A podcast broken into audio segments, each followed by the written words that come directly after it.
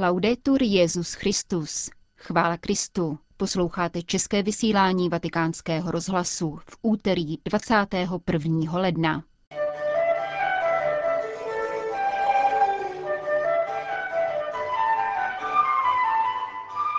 Papež František dnes ráno kázal o boží velikosti a lidské nepatrnosti. A v druhé části zamyšlení Johany Bronkové nad první konzistoří nového pontifikátu. Od mikrofonu zdraví Jana Gruberová.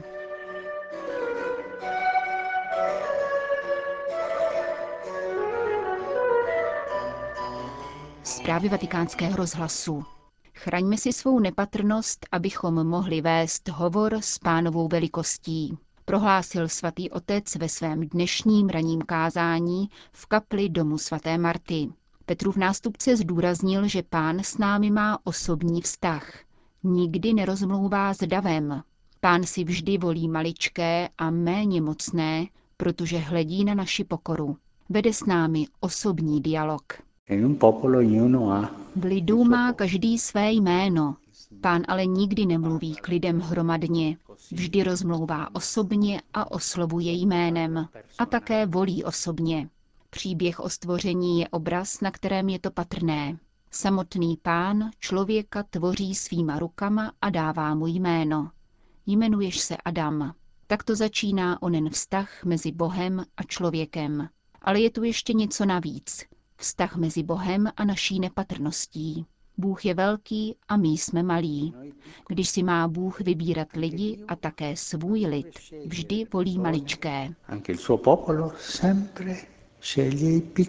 Bůh si volí lid, který je nepatrný a má menší moc než ostatní národy. Existuje tu dialog mezi Bohem a lidskou nicotností. Také pana Maria řekne, hospodin schlédl na svou nepatrnou služebnici.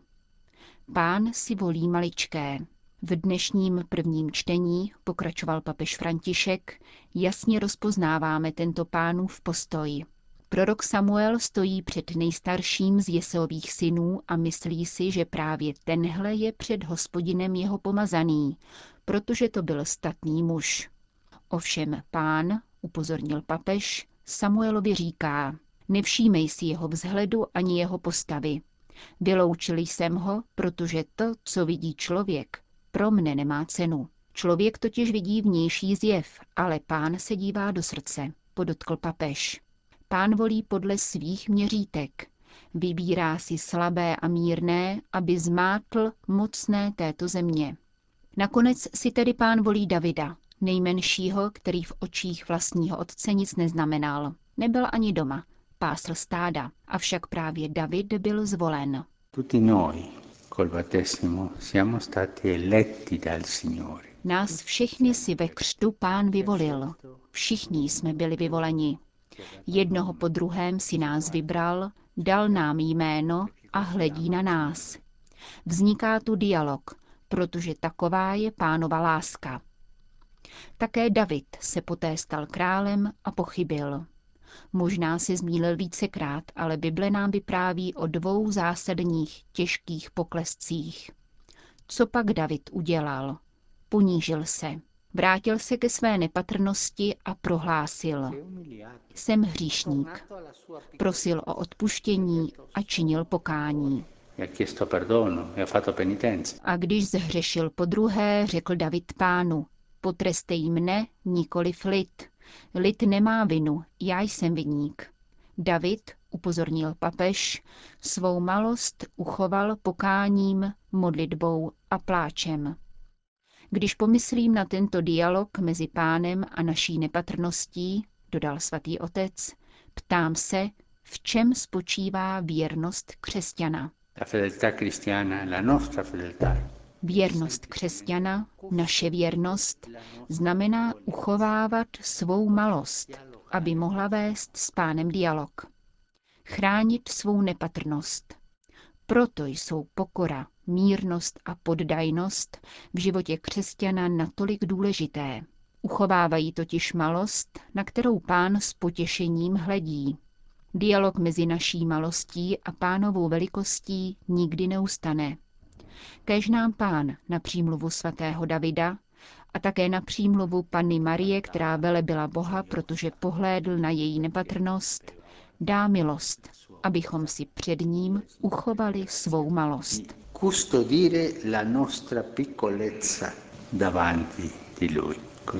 Zakončil papež František svou dnešní homílii.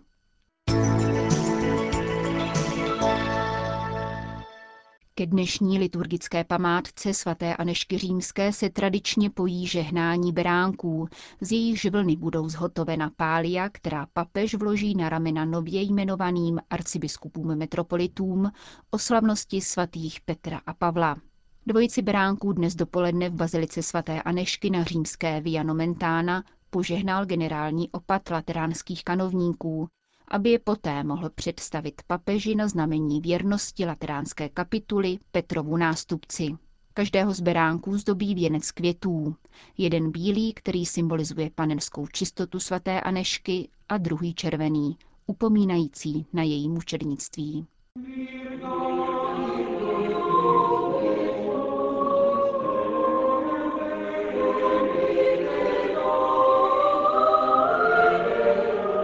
Nad první konzistoří nového pontifikátu se zamýšlí Johana Bronková.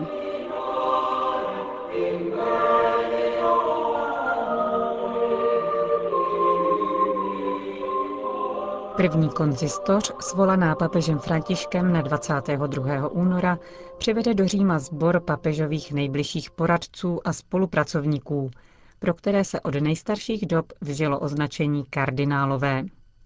V dobách církevního státu, zatíženého zprávou rozsáhlých území, byl kardinál zároveň církevním knížetem. A to doslova. Musel se totiž zabývat administrací světských majetků. Slovo kardinál má však zcela jiný původ.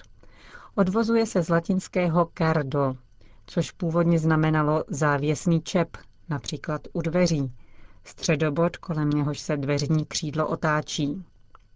V antickém Římě mělo ještě další všeobecně známý význam. Cardo Maximus spojoval severní a jižní městskou bránu. Byla to hlavní ulice, osa města, která se protínala s východozápadní ulicí zvanou Decumanus. V místech, kde se zpravidla budovalo hlavní náměstí, fórum, centrum života společnosti. Proč má původ označení nejbližších papežových spolupracovníků právě tady? První kardinálové totiž měli zvláštní úlohu v papežské liturgii. Asistovali papeži na čtyřech světových stranách oltáře. Nebudeme se nyní rozšiřovat o dalších symbolických i praktických významech spojených s tímto úřadem.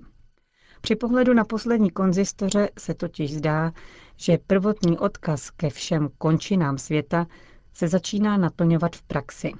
Už Benedikt XVI. na konzistoři v listopadu 2012 jmenoval s jedinou výjimkou kardinály rezidující mimo Evropu, často v oblastech, kde purpura až k prolití krve není jen metaforou. Papež František jde nyní plně v těchto stopách.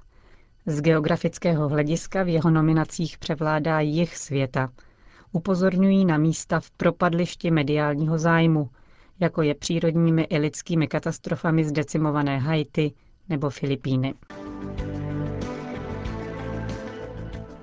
Pojďme se ale podívat na příští nové členy kardinálského sboru zblízka. Seznamu vévodí vatikánský státní sekretář Pietro Parolin. Spolu s prefektem Kongregace pro nauku víry Gerhardem Ludwigem Millerem a prefektem Kongregace pro klérus Benjaminem Stellou jsou jedinými z kandidátů, kteří byli s jistotou očekáváni. Podle apoštolské konstituce pastor Bonus mají stát v čele vatikánských kongregací kardinálové.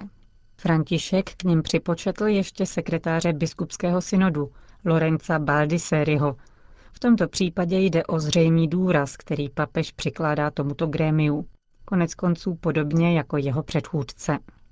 Za povšimnutí stojí, že i tito vrcholní představitelé kurie mají úzké vazby k jihu světa a jsou dobře obeznámeni s nejpalčivějšími místy světové církve. Státní sekretář Parolin má za sebou tříletou službu v Nigérii, kde se zabýval vztahy s muslimy, poté v Mexiku a po vatikánském intermedzu opět ve Venezuele, kde jako nuncius musel obstát ve složitých vztazích s Čávesovou administrativou. Po návratu do Říma pak dostal na starost komunikaci s Větnamem a Čínou. Ti, kdo jej znají osobně, tvrdí, že tuto službu dokázal skloubit se svým kněžským povoláním. Arcibiskup Miller je teologickou oporou pontifikátu. Přestože byl jmenován ještě Benediktem XVI., jehož německé opera Omnia osobně redigoval, s novým papežem se zžil velmi rychle. František v minulých měsících opakovaně potvrzoval autoritu výroků prefekta Kongregace pro nauku víry, i když se mohly zdát v rozporu s interpretací některých jeho vlastních slov. Také arcibiskup Miller má blízko k latinskoamerické realitě. Tiskrát vyzdvihoval jeho přátelství s otcem teologie osvobození Gustavem Gutierrezem. Ve slovech vatikánského prefekta bychom však marně hledali marxistické sklony. Někdejší řezenský biskup si je dobře vědom nebezpečí propojování politických ideí s církví a dokonce osobně pomáhal Gutierrezovi vyškrtat z jeho teologie marxistické excesy. Jistě by mohl podepsat papežův nedávný výrok, že mezi marxisty měl dobré přátele, nicméně ideologie je to pochybená. Na první pohled se může zdát paradoxní, že František hledal prefekta Kongregace pro klérus mezi diplomaty. O někdejším prezidentu Církevní akademie Benjamínu Stelovi však s trochou jízlivé zlomyslnosti kolovalo, že ze školy pro diplomaty udělal seminář.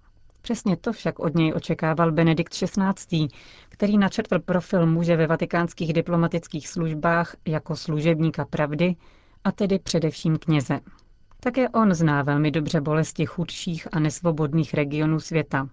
V jeho životopise najdeme angažmá na nunciaturách v Africe a v Latinské Americe i přípravy na historickou cestu Jana Pavla II. na Kubu. Sekretář konkláve býval v minulosti za svou službu odměňován kardinálským kloboukem. Na to narážel nově zvolený papež František, když krátce po své volbě žertem nasadil svůj kardinálský beret Lorencovi Baldisserimu, později jmenovanému do čela biskupského synodu. Symbolické gesto se nyní stane skutečností, především proto, že papež chce z tohoto grémia učinit zvláštní orgán trvalého dialogu.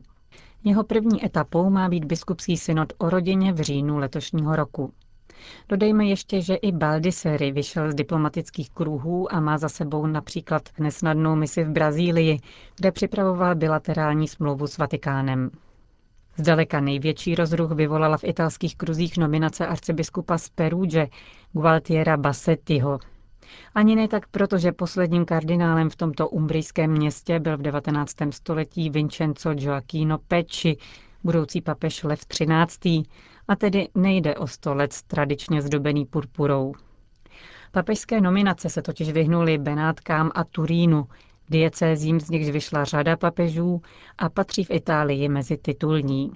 Vatikanisté interpretují papežovo gesto jednak jako svobodnou volbu spolupracovníků ad personam, ale také jako protilátku na kariérismus v církvi. Pokud nominace není vázána na konkrétní úřad, bere se Františkem pranířovaným klerikálním lobbystům vítr z plachet. Arcibiskup Basety je pastýřem Františkova typu, zaměřeným na pastoraci v terénu a zejména na podporu rodiny.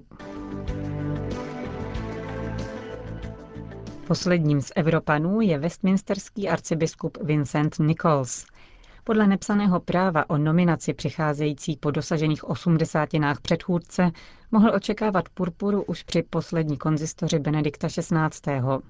Londýnský arcibiskup sehrál důležitou roli při vzniku ordinariátu pro bývalé anglikány a osobně vysvětil první tři kněze, kteří přešli do katolické církve. Stejně jako v případě perugijského biskupa dal papež František zřetelně najevo, že s tímto anglickým biskupem počítá ve svém poradním sboru, když jej loni v prosinci jmenoval do kongregace pro biskupy. Tolik Johana Bronková, která nás zítra seznámí s kardinálskými nominacemi z Ameriky, Afriky a Ázie. A tím končíme české vysílání vatikánského rozhlasu. Chvála Kristu, laudetur Jezus Christus.